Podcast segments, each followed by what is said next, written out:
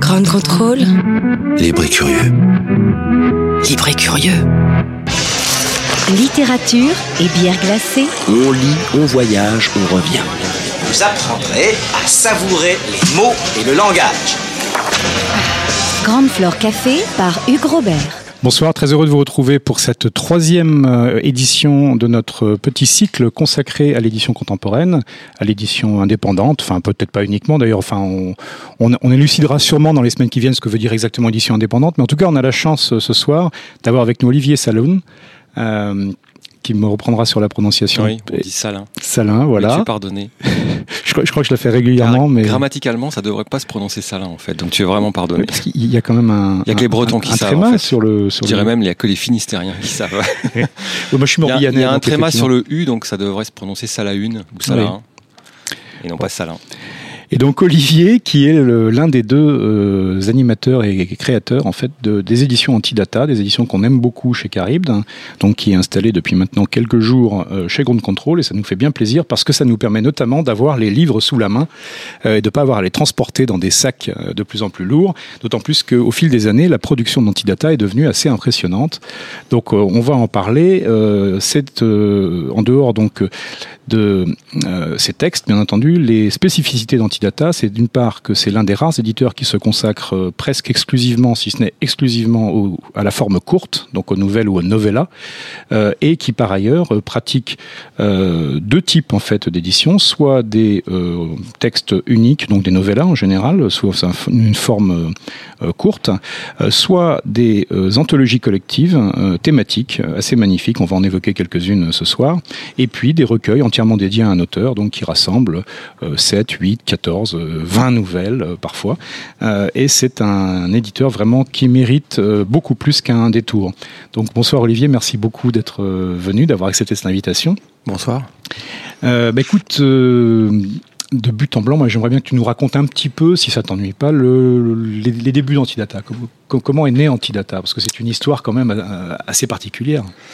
Euh, alors, Antidata a vu le jour en 2004 euh, sur, euh, sur les cendres d'une petite revue euh, sur Internet qui publiait déjà que des textes courts, voire même, enfin, voire très courts, parce que comme c'était des textes qui étaient censés être lus sur écran, on avait choisi de, publier que des choses extrêmement succinctes. Euh, bon, ça nous a. Alors, il y, a- une survivance de ça, hein, puisque la, revue était thématique, et donc euh, euh, à l'heure actuelle, on publie encore tous les ans un recueil thématique, donc il y a une sorte de trace de, cette histoire. Euh, voilà, ça, a duré quelques années, puis ça nous a lassé. Euh, parce que, ben, probablement parce qu'une page web n'est pas un objet de désir, j'imagine, contrairement à un livre. Donc, euh, euh, ouais, on a voulu avoir un livre entre les mains. On est, on est très matérialiste, et, euh, et donc on a laissé tomber euh, la revue qui doit toujours exister euh, en tant que qu'épave errante euh, sur le net. Euh, J'ai pas été voir, à vrai dire. Et puis, et puis on a donc lancé la maison d'édition en 2004. La revue ayant commencé en 97, je crois. Voilà. Alors, vous, vous êtes de tout, dès le départ donc resté donc absolument fidèle à la forme courte. Et euh, en revanche, les voilà, les anthologies thématiques, c'est quelque chose, qui est qui est pas si fréquent en fait euh, sous cette, sous, sous cette forme. Euh, non pas occasionnelle, mais justement très régulière, enfin, et avec des thèmes dont on se demande euh, au fil des années euh, comment vous faites enfin, pour continuer à, à trouver des thèmes, parce que bien entendu il y a des anthologies magnifiques euh, chez Antidata sur le cinéma, sur la musique, euh, par exemple, mais il y en a aussi euh, sur le football, sur la cabane, euh, sur le dernier, euh, sur la sur la peur, hein, sur la phobie plus exactement, et donc il y a vraiment un un, renouvellement en fait de, ces thématiques qui est, assez impressionnant. Donc, euh, comment vous faites pour euh, voilà pour travailler en fait ce, ce thème et décider que oui il y a le potentiel, il y a l'envie. Euh, alors ça, ça donne pas forcément lieu à des, à des plans euh, très, enfin des choses très planifiées à l'avance avec des grandes réunions, etc. D'abord, on n'est pas très nombreux, on n'est que deux en fait hein, dans la maison d'édition. Euh, alors le, le, le thème est, reste quand même un, un prétexte, mais il, il permet au moins de, de, de, de constituer un fil rouge euh, dans le recueil. Et on, on choisit pas forcément des toujours des thèmes très originaux parce que des thèmes a priori bateaux euh, bah, peuvent quand même nous ramener des, des, bons textes. Donc il y a des recueils qui ont un thème relativement euh, banal comme la musique ou, euh, ou, le cinéma. Et de temps en temps, voilà, on choisit des choses un petit peu plus, enfin, inattendues comme la cabane hein, ou le dernier. Il y a un thème un peu bizarre. Celui sur les voisins aussi, qui était ouais. assez redoutable. Voilà, donc euh, euh, donc ça nous permet en fait de euh, de récupérer des textes qui partent dans tous les sens, ce qui est le ce qui est le but du recueil. Euh, c'est qu'il c'est qu'il y a un peu tous les registres. Euh, les, les, auteurs sont libres de prendre le thème. Euh, enfin, ils sont libres d'être à la limite du hors sujet, on va dire. Euh, mais il faut que ça soit. Euh, s'ils sont limite hors sujet, il faut que ça soit vraiment très bon. Mais, mais en tout cas, voilà, on n'est pas, on n'est pas non plus trop strict parce que ce qui est, ce qui est drôle aussi, c'est, c'est l'originalité avec laquelle certains auteurs traitent le thème. Alors parfois, on est surpris parce que paradoxalement, ils sont, ils sont trop originaux. Ils veulent tellement être originaux qu'on a personne en fait qui euh, choisit le biais le plus euh, le plus évident. Et donc euh, bon ben pour le recueil sur la mer par exemple on a eu très peu d'histoires de marins. On était un peu déçus. Mais mais voilà en fait on à partir de là on perd un peu le contrôle des choses hein, quand même hein, ça, ça mais c'est c'est ce qui est plaisant alors il y a euh, une, des choses qui est, fascinante parce que c'est évidemment un moyen de, en tout cas pour, pour, le, pour le lecteur ou la lectrice euh, un peu profane, mais qui s'intéresse justement à cette, à cette littérature vivante, à cette littérature qui, qui jaillit euh, euh dans des interstices voilà, qui sont pas ceux qui sont rebattus. Euh, une, une, des choses qui est, qui est très chouette, je trouve, c'est que, alors au, au, hasard en fait de la succession des recueils, il y a certaines autrices ou certains auteurs qu'on qu découvre de plus en plus parce qu'ils reviennent, euh, ils reproposent des textes et donc ils sont choisis. Et donc il y a une espèce de petit corpus en fait qui se crée. Euh, et donc c'est extrêmement euh, plaisant d'assister à, ce, à cette maturation. Oui, les retrouver d'une année à l'autre.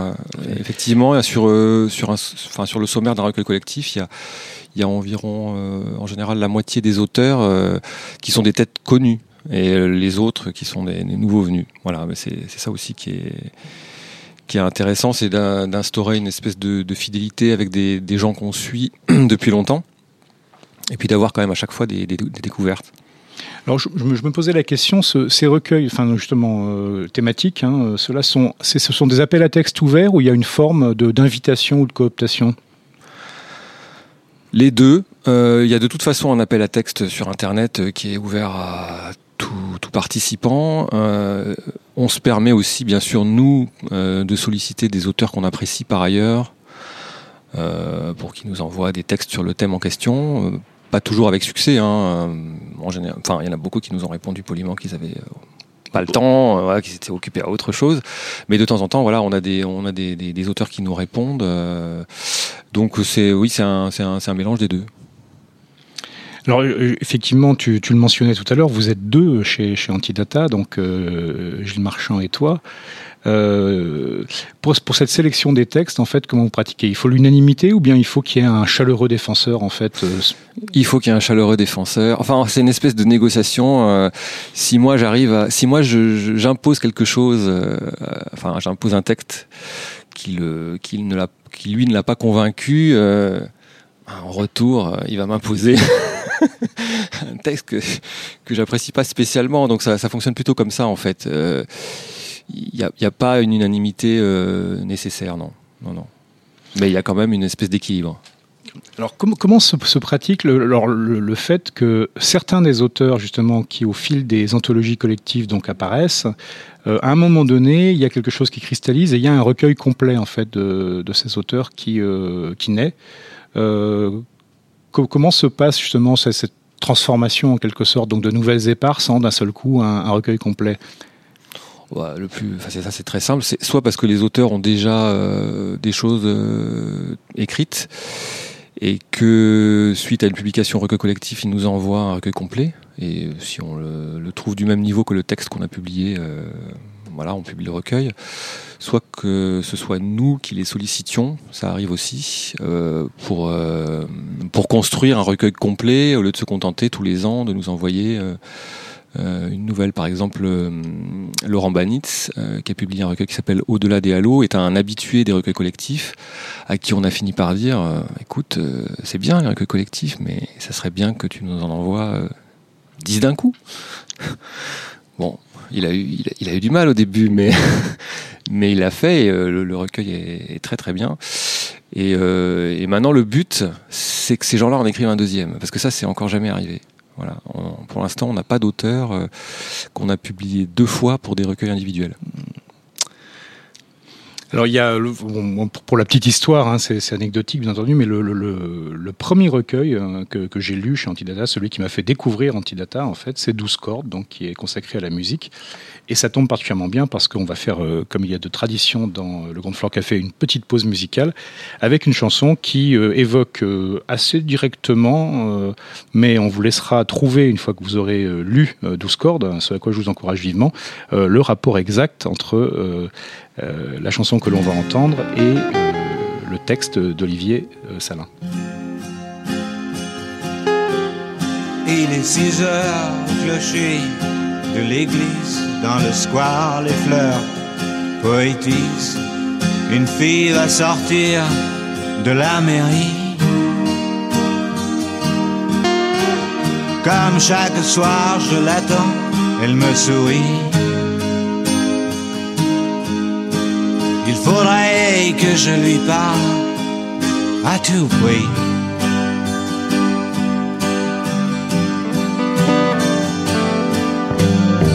Je lui dirai les mots bleus, les mots qu'on dit avec les yeux.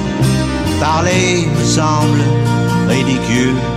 Je m'élance et puis je recule devant une phrase inutile qui briserait l'instant fragile d'une rencontre, d'une rencontre.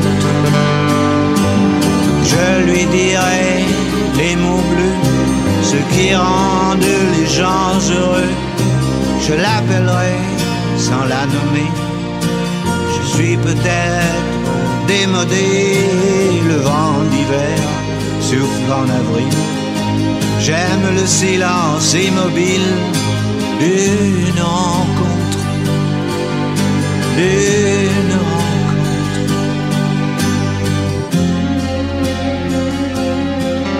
Il n'y a plus d'horloge, plus de clocher. Dans le square, les arbres sont couchés.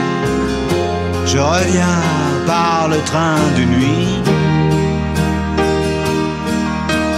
Sur le quai, je la vois qui me sourit. Il faudra bien qu'elle comprenne à tout prix.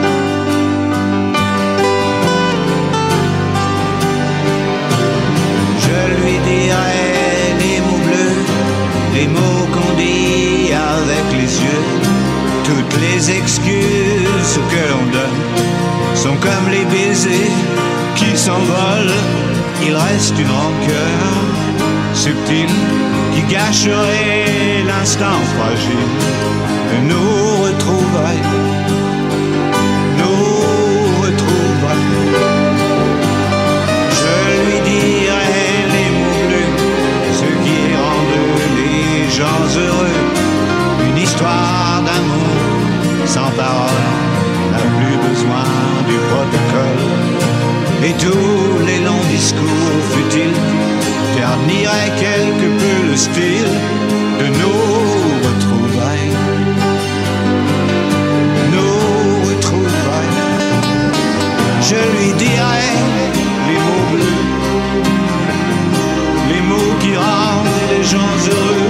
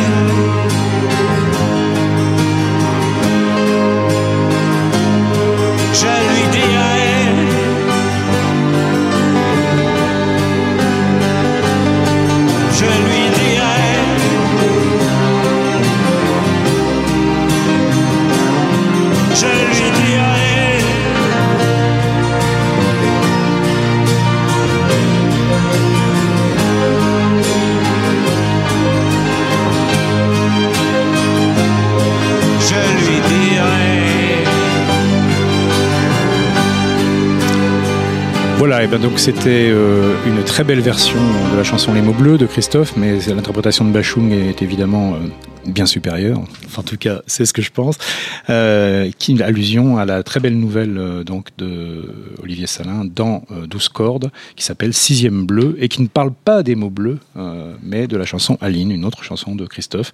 Mais je préfère les mots bleus et donc comme c'est quand même mon émission, euh, je décide de façon un peu discrétionnaire euh, de ce qu'on y écoute. Et ça nous change du métal de la semaine dernière. hein, que- Ouais. oui, oui, avec, avec les forges de Vulcain, c'était assez métallique. Ah bah oui, c'est normal. Et donc pour Antidata, alors une des, une des choses qui distingue Antidata d'un certain nombre de, de maisons, euh, c'est que c'est une maison d'édition associative. En fait, il y en a pas mal des maisons d'édition associatives. hein. Ouais. Mais parmi les petites, les petits éditeurs, il y en a, il y en a beaucoup en fait. Euh, comment euh, se, se, se passe justement le, le, le travail, je dirais, au quotidien, enfin, dans une maison voilà, qui, qui, euh, qui justement euh, se, doit être compatible en fait, avec d'autres activités pour les, euh, pour les deux éditeurs en fait. Eh bien, c'est assez compliqué euh, en termes d'emploi du temps. Euh, puisque donc nous ne sommes que deux, on a tous les deux un emploi à plein temps, une famille, etc., etc. Donc, donc bah, tout le temps qui reste est consacré à la maison d'édition en grande partie. Alors, euh, parce qu'on on se répartit la tâche. hein. Euh, Moi, je, je m'occupe des salons, par exemple, alors que Gilles, euh, lui, euh, il est tellement par Mons et par Vaux parce qu'il est en signature euh, toujours à droite à gauche. Euh, il n'y est pas en général. Euh, oui, on, enfin voilà, on s'est réparti les tâches à deux et c'est vrai que c'est vrai que c'est assez compliqué, mais d'un autre côté, on a quand même une, production. Enfin, on sort que trois titres par an à peu près. Il y a le recueil collectif et il y a en général deux ou trois autres livres. Bon, les, années très productives, on a publié chaque quatre ou cinq titres, mais en général, on tourne plutôt autour de trois, euh, avec des tirages de entre 300 et 600. Euh, donc, euh, donc euh, voilà, on n'est pas, on n'est pas une maison d'édition qui sort euh, 80 titres par an, donc c'est- jouable, disons. Mais c'est sûr que euh, voilà, euh, on n'a pas le temps d'aller à la piscine. Alors une chose qui est frappante parce que pour avoir donc euh, euh, accueilli quelques très belles soirées en fait avec Antidata donc chez Carib dans nos anciens locaux et j'espère qu'il y en aura à l'avenir ici dans, dans ce lieu singulier et magnifique qui est Grand Contrôle. Une des choses qui m'a toujours frappé c'est que et, ça, je trouve que, évidemment, c'est le cas pour d'autres éditeurs, mais c'est très frapp- frappant chez Antidata, c'est le sens quand même d'une communauté assez solidaire entre les auteurs, les éditeurs, enfin d'avoir le sentiment qu'il y a beaucoup de d'amitié en fait qui se crée autour de, ces recueils collectifs et de, l'appartenance en quelque sorte à, à Antidata. Est-ce que c'est quelque chose qui, qui, qui te frappe aussi? Ou bien est-ce que justement quand tu, tu baignes dedans c'est tout à fait normal et parce que vu Euh, l'extérieur c'est quand même euh, assez notable. Bah écoute, euh, on s'est déjà fait la réflexion avec Gilles qu'effectivement on avait, euh, on avait, on était peu dans des conflits, alors que le milieu de l'édition est assez connu pour ne pas être un milieu particulièrement euh, tendre. Ça vient quand même un petit peu du fait qu'il n'y a, pas d'enjeux commerciaux tellement euh, dans, dans le contexte euh, auquel on appartient, puisque les sommes, euh, les sommes en jeu sont assez dérisoires, tant en termes de droits d'auteur que, de, que de produits de vente, etc. Donc il n'y a pas beaucoup d'enjeux de ce côté-là, donc on- tout le monde est assez détendu sur la question.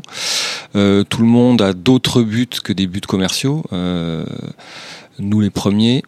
Bon, les auteurs, euh, évidemment, qui dit vente, euh, dit reconnaissance. Donc, euh, mais nous, on n'est pas du tout gênés. Par exemple, si un auteur, après avoir publié quelque chose chez nous, signe un contrat chez un, grand éditeur, nous, on est contents. C'est même le but, en fait.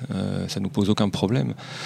Donc, donc oui, effectivement, il y a, peu de conflits. Je pense qu'involontairement, plus ou moins sans le vouloir, on doit probablement, quand on, quand on choisit des manuscrits, avoir une espèce de sixième sens qui fait que c'est toujours des gens sympas qui les ont écrits. Je sais Mhm. pas, mais euh, mais c'est vrai qu'on a, on- on- au fil du temps, comme on publie les gens de façon répétée dans des recueils collectifs, etc. On, il y a des, c'est vrai qu'il y a des amitiés qui se sont nouées, ce qui est très agréable à vrai dire. Euh, euh, bon, je pense que c'est le cas aussi pour des éditeurs plus importants que nous, hein. mais mais c'est vrai qu'il y a une espèce de petite communauté qui naît aussi du fait qu'on est un petit peu underground et que c'est un peu le royaume de la, du plan B, de la débrouille, de l'échange de bons procédés euh, ou de services, de, de troc. euh, voilà, si on peut limiter les flux financiers, on le fait. Donc euh, la personne qui nous fait nos couvertures, par exemple, c'est un ami qui est graphiste et qui travaille euh, chez Arte, qui lui-même est éditeur par ailleurs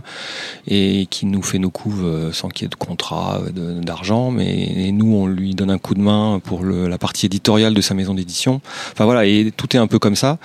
Ce qui veut pas dire qu'on n'est pas assez carré sur les contrats avec les auteurs, par exemple. On a des contrats d'éditeurs tout à fait classiques et on leur verse des droits d'auteur tous les régulièrement. Mais euh, mais c'est vrai que les relations humaines euh, sont plutôt de bonne qualité. Oui, enfin, en tout cas, réellement, Ouais. euh, voilà, dans, un contexte Ouais. de, de rencontre, hein, euh, j'ai toujours trouvé assez frappant et admirable cette manière qu'ont justement les auteurs, euh, y compris ceux qui sont devenus un peu plus connus, euh, éventuellement ceux qui ont été édités, effectivement, chez des éditeurs qui ont davantage de surface, mais le, ce côté de venir en fait aider leurs euh, jeunes collègues ou bien de, de venir les, les soutenir en fait dans les rencontres avec le public, enfin qui est, qui est quelque chose qui, qui est pas systématique quand même et qui, qui, semble très présent chez Antidata et et ça fait très plaisir. Quoi. Enfin. Et alors, est-ce que le, prochain recueil collectif, en fait, là, on, a eu donc très récemment, il y a, il y a, trois mois, celui sur la mer, donc Ressac, un très beau recueil. Et comme tu le mentionnais, effectivement, à la surprise, je pense, de, de chaque lectrice ou lecteur, euh, il y est finalement assez peu question de marins et de navigation. Euh, il y a beaucoup de, métaphores autour de la mer et des traitements obliques, mais c'est vrai que du coup, ça, ça, ça, ça, augmente encore l'imagination. Euh, il y avait eu aussi, enfin, dans, certains recueils, voilà, où, le, thème était euh, en apparence assez direct. Et je pense notamment il y a quelques années à temps additionnel sur le foot, hein, où plusieurs des autrices ou des auteurs avaient choisi des, des biais assez tortueux en fait hein, Mhm. Pour prétendre parler de foot, euh, mais en fait en n'en parlant pas ou en parlant de toute autre chose. Et euh, donc je me demandais est-ce que c'est secret pour l'instant ou est-ce que le, le prochain euh, Ah oui, appel est- est déjà lancé? Ah pas du tout. Non seulement la- l'appel n'est pas lancé, puisque en fait Ressac il est sorti il y a quand même pas très très longtemps. Et comme il est sorti, il est sorti cette année, donc le, le prochain c'est en 2020. D'accord. Et du coup, on a largement le temps. Donc, comme avec Gilles, euh, on fait toujours un peu les choses au, au dernier moment parce qu'on est un petit peu débordé. Je pense que le thème va se décider autour de l'automne euh, pour un recueil qui sortira probablement euh, ouais, au début de l'année prochaine. Mais le, le thème, j'en ai aucune idée.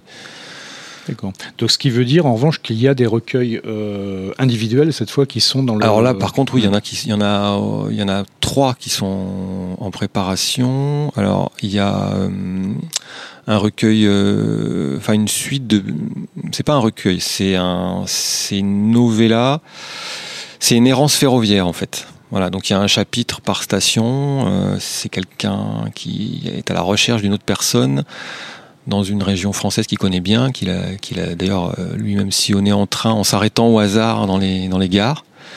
Donc c'est des trous perdus qui ont des noms à rallonge comme tous les trous perdus. Et, et dans le- l'espèce de ventre mou de la France, là au milieu, tu sais pas si c'est le Limousin, le Berry, ou enfin c'est par là quoi. Et donc voilà, c'est c'est c'est ça a énormément de charme. Euh, c'est pas un recueil de nouvelles, c'est plutôt une novella en petits chapitres et ça va être illustré par une illustratrice euh, avec laquelle nous, nous n'avons pas travaillé, mais euh, Frédéric, la personne dont je parlais tout à l'heure, qui est euh, la personne de, qui s'occupe de Zinc Édition, le graphiste, avec laquelle il a déjà travaillé. Voilà, donc euh, ça, ça va paraître euh, à l'automne. Et puis les deux autres euh, livres, c'est la- le deuxième et le troisième volet de ce qui au départ était pas censé être une trilogie, mais qui va le devenir, puisque en fait Hervé Mestron, qui a publié euh, en 2018 Cendre de Marbella. Cendre de Marbella, qui a eu quand même euh, deux prix, qui était une, une novella, euh, est, est parti sans l'avoir préconçu sur l'écriture de la suite.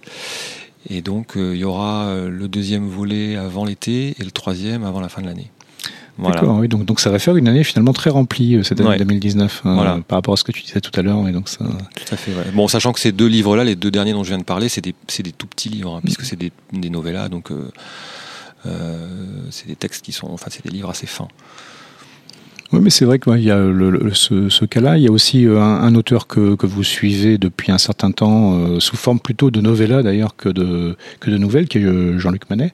Ouais. Euh, qui, euh, qui, euh, qui, qui maintenant nous, nous, voilà, nous offre une histoire euh, assez magnifique, à épisode désormais, hein, de- d'un clochard, en fait, euh, d'un SDF euh, contemporain. Euh, personnage qui m'a toujours beaucoup ému parce que c'est un ancien libraire dont la, la librairie se trouvait rue de Charenton, donc Ouais. euh, bien entendu ça, Vaguement inspiré de faits réels. ça, ça- faisait euh, passer comme un frisson en fait en, en- en lisant euh, ce qui lui arrivait. Et on, on aime beaucoup euh, Jean-Luc Manet qui se trouve aussi à un des confluents euh, souterrains et pas si secret que ça, un d'Antidata qui est quand même un lien entre la littérature et la musique et pas seulement par douze cordes mais aussi euh, euh, toutes les affinités qu'il y a avec la, la musique rock en fait euh, voilà, chez, chez vous à titre personnel et puis chez un certain nombre de, de vos auteurs également il me Ouais. semble hein. Ouais, ouais. C'est quelque chose qui est qui est, qui est, qui est officiel ou bien qui est euh, c'est Bah, pareil, c'est pas quelque chose qu'on a euh, qu'on a fomenté, mais il se trouve que Gilles est musicien, moi aussi, et puis euh, et puis c'est vrai que par par hasard, euh, il y a pas mal d'auteurs euh, le sont également. Donc c'est un sujet qui nous intéresse. C'est pour ça qu'un des premiers recueils avait pour thème la musique. Et et il y a aussi, ouais, c'est vrai qu'il y a beaucoup de musiciens parmi les, les auteurs. Oui, c'est frappant parce que bah, de- par, par, la, par la magie, parfois un peu délétère, mais souvent euh, heureuse en fait euh, des réseaux sociaux, hein, quand quand- quand on n'est pas dans un déchaînement euh, inintéressant, mais le- on, on voit effectivement que notamment les, réactions sur certaines musiques, qu'une bonne partie des auteurs que, que j'apprécie, moi, au, au fil des recueils, en fait, sont extrêmement pointus hein, dans, dans Mm. leurs goûts musicaux, dans, de rock indé d'ailleurs, euh, beaucoup, enfin de ce qu'on appelle le rock indé, peut-être sans hasard. Et euh, voilà, donc en tout cas, euh, pour euh, celles et ceux d'entre vous qui nous écoutent ou qui vont nous écouter euh, en podcast, puisque les, podcasts du Grand Floor Café comme de, l'ensemble de Radio Grand Control sont bien entendu disponibles, je vous encourage vivement donc à vous plonger dans le catalogue d'Antidata, puisqu'il y a plein de façons de l'aborder. Vous pouvez l'aborder en choisissant les thèmes, vous pouvez l'aborder en euh, choisissant un auteur qui tout à coup vous, euh, vous entraîne, euh, un nom que vous connaissez ou un nom que vous connaissez pas encore. Les thèmes sont extrêmement variés et il y a toujours en fait cette foi dans la forme courte. Donc on peut peut-être se diriger vers une conclusion en disant mais la forme courte, au fond, pourquoi c'est venu? Est-ce que c'est seulement au départ ces questions de, de contraintes, un peu de, de place sur le Non, non, il y avait y a plusieurs- quelque chose. Il y avait plusieurs raisons. Bon, c'est vrai qu'au début, euh, on avait commencé, comme on, on commençait sur Internet et la lecture sur écran imposait des choses très courtes, mais il n'y a, pas que ça. euh, euh, nous, on n'est pas, on vient pas du monde de l'édition. euh, enfin, Gilles n'était pas là au début. On est, mais il y avait, j'étais avec d'autres gens. On était plusieurs et aucun de nous venait de ce monde-là, donc on, on se sentait pas. Euh, forcément euh, totalement légitime et je pense que le fait de se sentir utile euh, contrebalançait euh, notre illégitimité et on se serait pas senti utile en publiant des romans parce qu'il y a tellement d'éditeurs qui le font déjà alors que comme il est quand même évident, bah, c'est un cliché, mais en même temps c'est- vrai, que la nouvelle est un, genre assez négligé. Euh, le fait de se concentrer sur les textes courts euh, nous donnait le sentiment de, de pouvoir apporter quelque chose, même à un tout petit niveau. Donc ça, c'est une des raisons. Euh, la deuxième raison, c'est aussi que la nouvelle est un, un genre. Alors, on aime aussi beaucoup les romans. Hein, c'est pas, enfin, c'est complètement absurde de vouloir opposer les deux, mais mais euh, mais la nouvelle est quelque chose qu'on aime beaucoup, Gilles et moi. Euh, c'est en plus un genre exigeant parce que dans un roman de plusieurs centaines de pages, on, disons qu'il y a souvent des faiblesses, mais que c'est pas forcément rédhibitoire une nouvelle peut difficilement se permettre d'avoir des faiblesses. Euh, donc c'est exigeant, c'est une espèce de ça doit être un espèce d'objet parfait. Euh, nous, on est assez regardant, on, corrige beaucoup et ça doit quand même être euh, bon de la première à la dernière ligne. Donc c'est ça aussi qui est intéressant, c'est le côté un peu euh, l'orfèvrerie de, de ces textes. Et puis et puis c'est quand même un, maximum de saveur dans, un minimum de temps et d'espace. Enfin voilà, c'est quelque chose qui nous séduisait beaucoup, la, nouvelle, pour toutes ces raisons. Euh, donc je pense qu'on va continuer, bien que parce qu'en plus c'est ce qui c'est ce qui fait vraiment la spécificité de la maison, parce qu'en dehors de ça on n'a pas de, de, critères de registre. Enfin voilà, à part les registres dans lesquels on est on est trop euh, ignorant, comme le, je sais pas l'heroic fantasy, tout ça, on n'est pas on n'est pas très bon là-dedans, donc on peut pas trop juger, mais, ça part un peu dans tous les sens. Mais par contre, le format, on va s'y tenir, je pense. Même si c'est vrai que c'est compliqué, hein, parce que euh, toute la profession a en gros décidé que c'était euh, invendable, euh, et donc ça s'autoréalise, puisque si personne, si les libraires, les éditeurs, etc., considèrent que c'est quelque chose qui est trop compliqué à vendre, bah effectivement, ça se vend pas. Donc, à part publier les, recueils de nouvelles de leurs romanciers, c'est vrai que les autres éditeurs ne sont pas très investis sur ce genre-là. Donc voilà, c'est même dommage qu'on soit, parce qu'effectivement, je crois qu'il n'y a pas beaucoup d'éditeurs qui font que ça. Mais il y, a, un seul genre littéraire, en fait, et, pourtant je suis pas un fanatique des frontières entre genres littéraires, au contraire, je suis plutôt pour une certaine perméabilité, mais il y a un genre qui, par tradition, euh, y compris en France, hein, euh, dans le monde anglo-saxon de façon évidente, mais y compris en France, donc est quand même plus porté vers la nouvelle, c'est la science-fiction. Oui, euh, oui. Mm. Et, et c'est marrant d'ailleurs de, de, voir que, alors que, comme tu disais, enfin, il y a pas autant le, le, le, fantastique discret est, toujours, est très souvent présent hein, de, chez les mm. auteurs euh, euh, du, du, du, corpus principal anti-data, mais on voit apparaître depuis quelques années euh, quelques euh, des excursions en fait un peu vers la science-fiction. Bah oui, dernièrement il y a eu le recueil de Benjamin Planchon, Capsule, qui était qui est pour le coup un recueil vraiment d'anticipation. Enfin, je sais pas si tu me corrigeras si c'est le bon terme parce que la frontière entre l'anticipation et la SF, je je maîtrise pas complètement, mais euh, oui, oui, c'est vrai que dans en SF, ça fait longtemps qu'ils font des, des, recueils de. de oui, il y a, y, a, y a, plus de, il y a une tradition en fait mm. de, de, de, de, lecture de nouvelles qui, qui, qui reste très, très vive en fait, et donc y compris avec des, des moyens éditoriaux, bon, qui sont ceux du, du, du genre science-fiction, qui mais qui le recueil de nouvelles est quelque chose qui euh, a permis de consacrer des, des auteurs ou des autrices qui n'avaient pas produit en fait de romans, alors qu'en littérature générale, c'est souvent considéré comme euh, impossible ou presque. Enfin, mm. Sauf justement à, à, avoir un effort dédié euh, et de longue haleine pour, ouais. pour imposer. Euh, oui, ça. puis enfin, nous, on, avec Gilles, on pense qu'il y a chaque texte euh, a sa, taille naturelle en quelque sorte. Euh, c'est un peu absurde. Enfin, le, calibrage est absurde en fait. C'est pire que dans les fruits et légumes. Enfin,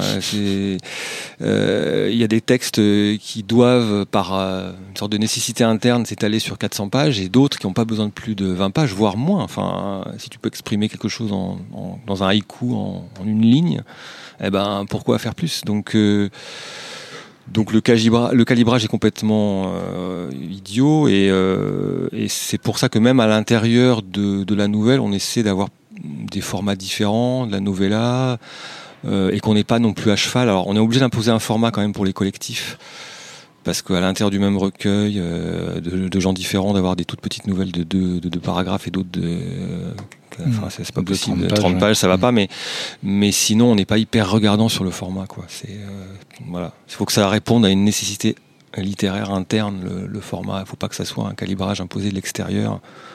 Genre, euh, c'est l'été, c'est l'époque des romans de plage, les gars. C'est 200 pages minimum. Ouais, voilà. Alors, par rapport à ça, j'avais peut-être une dernière question, c'est euh, parce que c'est une question que je, que je, veux poser en fait à chaque éditeur qui, qui vient dans, dans l'émission. Euh, sur une, une, gradation qui irait de 0 à 10, enfin Gilles et toi, vous vous définiriez euh, comme très peu interventionniste ou très interventionniste en fait auprès du texte et, et de l'auteur Très interventionniste. Très interventionniste. Ouais. Ouais, je mettrais pas 10 parce qu'il doit y avoir pire que nous. Il y a toujours pire que soi. bon, on doit bien être à 8 quand même. Hein. Ouais. Euh, après, ça dépend. Hein. Il y a des textes. Euh, bon, on fait systématiquement changer une virgule pour quand même euh, avoir la satisfaction d'être intervenu. mais euh, non, non, mais c'est vrai que, on, mais ça, ça a des avantages pour, parce qu'en fait, il y a des textes qui auraient été refusés par d'autres éditeurs d'emblée euh, que nous on va on va prendre, euh, mais en voilà en les en, en les amenant il y a du travail. au niveau où on pense qu'ils peuvent euh, atteindre. Euh, je sais qu'il y a des éditeurs qui partent du principe qu'ils veulent pas toucher à quoi que ce soit, et c'est oui ou c'est non. Ça se défend. Hein. Franchement, je, je leur jette pas du tout la pierre, mais c'est juste que nous, on est on est plutôt dans le dans l'attitude opposée qui consiste dès qu'il y a quelque chose qu'on aime bien, dans un texte euh, à vouloir, euh, si par ailleurs il y a énormément d'imperfections, à vouloir euh, le, le, le, travailler avec l'auteur, c'est toujours avec l'auteur, hein. évidemment c'est pas de la réécrire, enfin on, on le réécrit pas nous-mêmes, pour, pour, voilà, pour, la, pour l'améliorer. Donc ouais, plutôt 8, voire 9. D'accord, bah écoute, merci beaucoup Olivier de Merci. prêté à, cette, à cet exercice. Euh, Et puis donc, euh, on retrouvera euh, la semaine prochaine le Ground Floor Café avec euh, un autre éditeur ou une autre éditrice, et en poursuivant donc ce, ce tour d'horizon. Et donc, n'oubliez pas, précipitez-vous sur les recueils anti-data, que ce soit des recueils individuels ou des recueils collectifs. Vous ne le regretterez pas. C'est vraiment une façon de, de découvrir des nouvelles voix ou des voix euh, connues mais sous un jour inhabituel, qui est vraiment passionnante. Et on finit avec euh, une deuxième allusion musicale, toujours au recueil 12 cordes, et ça renvoie cette fois à la nouvelle de Sophie Alain Guillaume.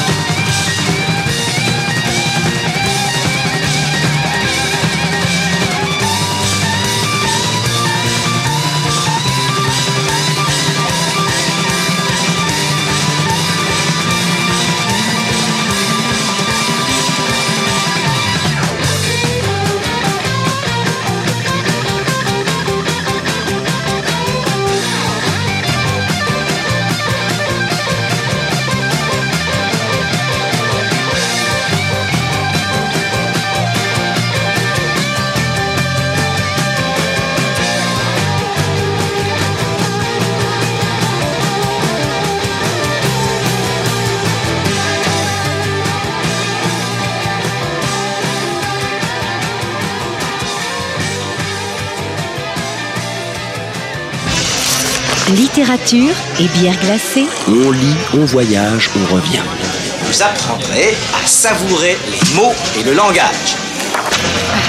Grande Flore Café par Hugues Robert.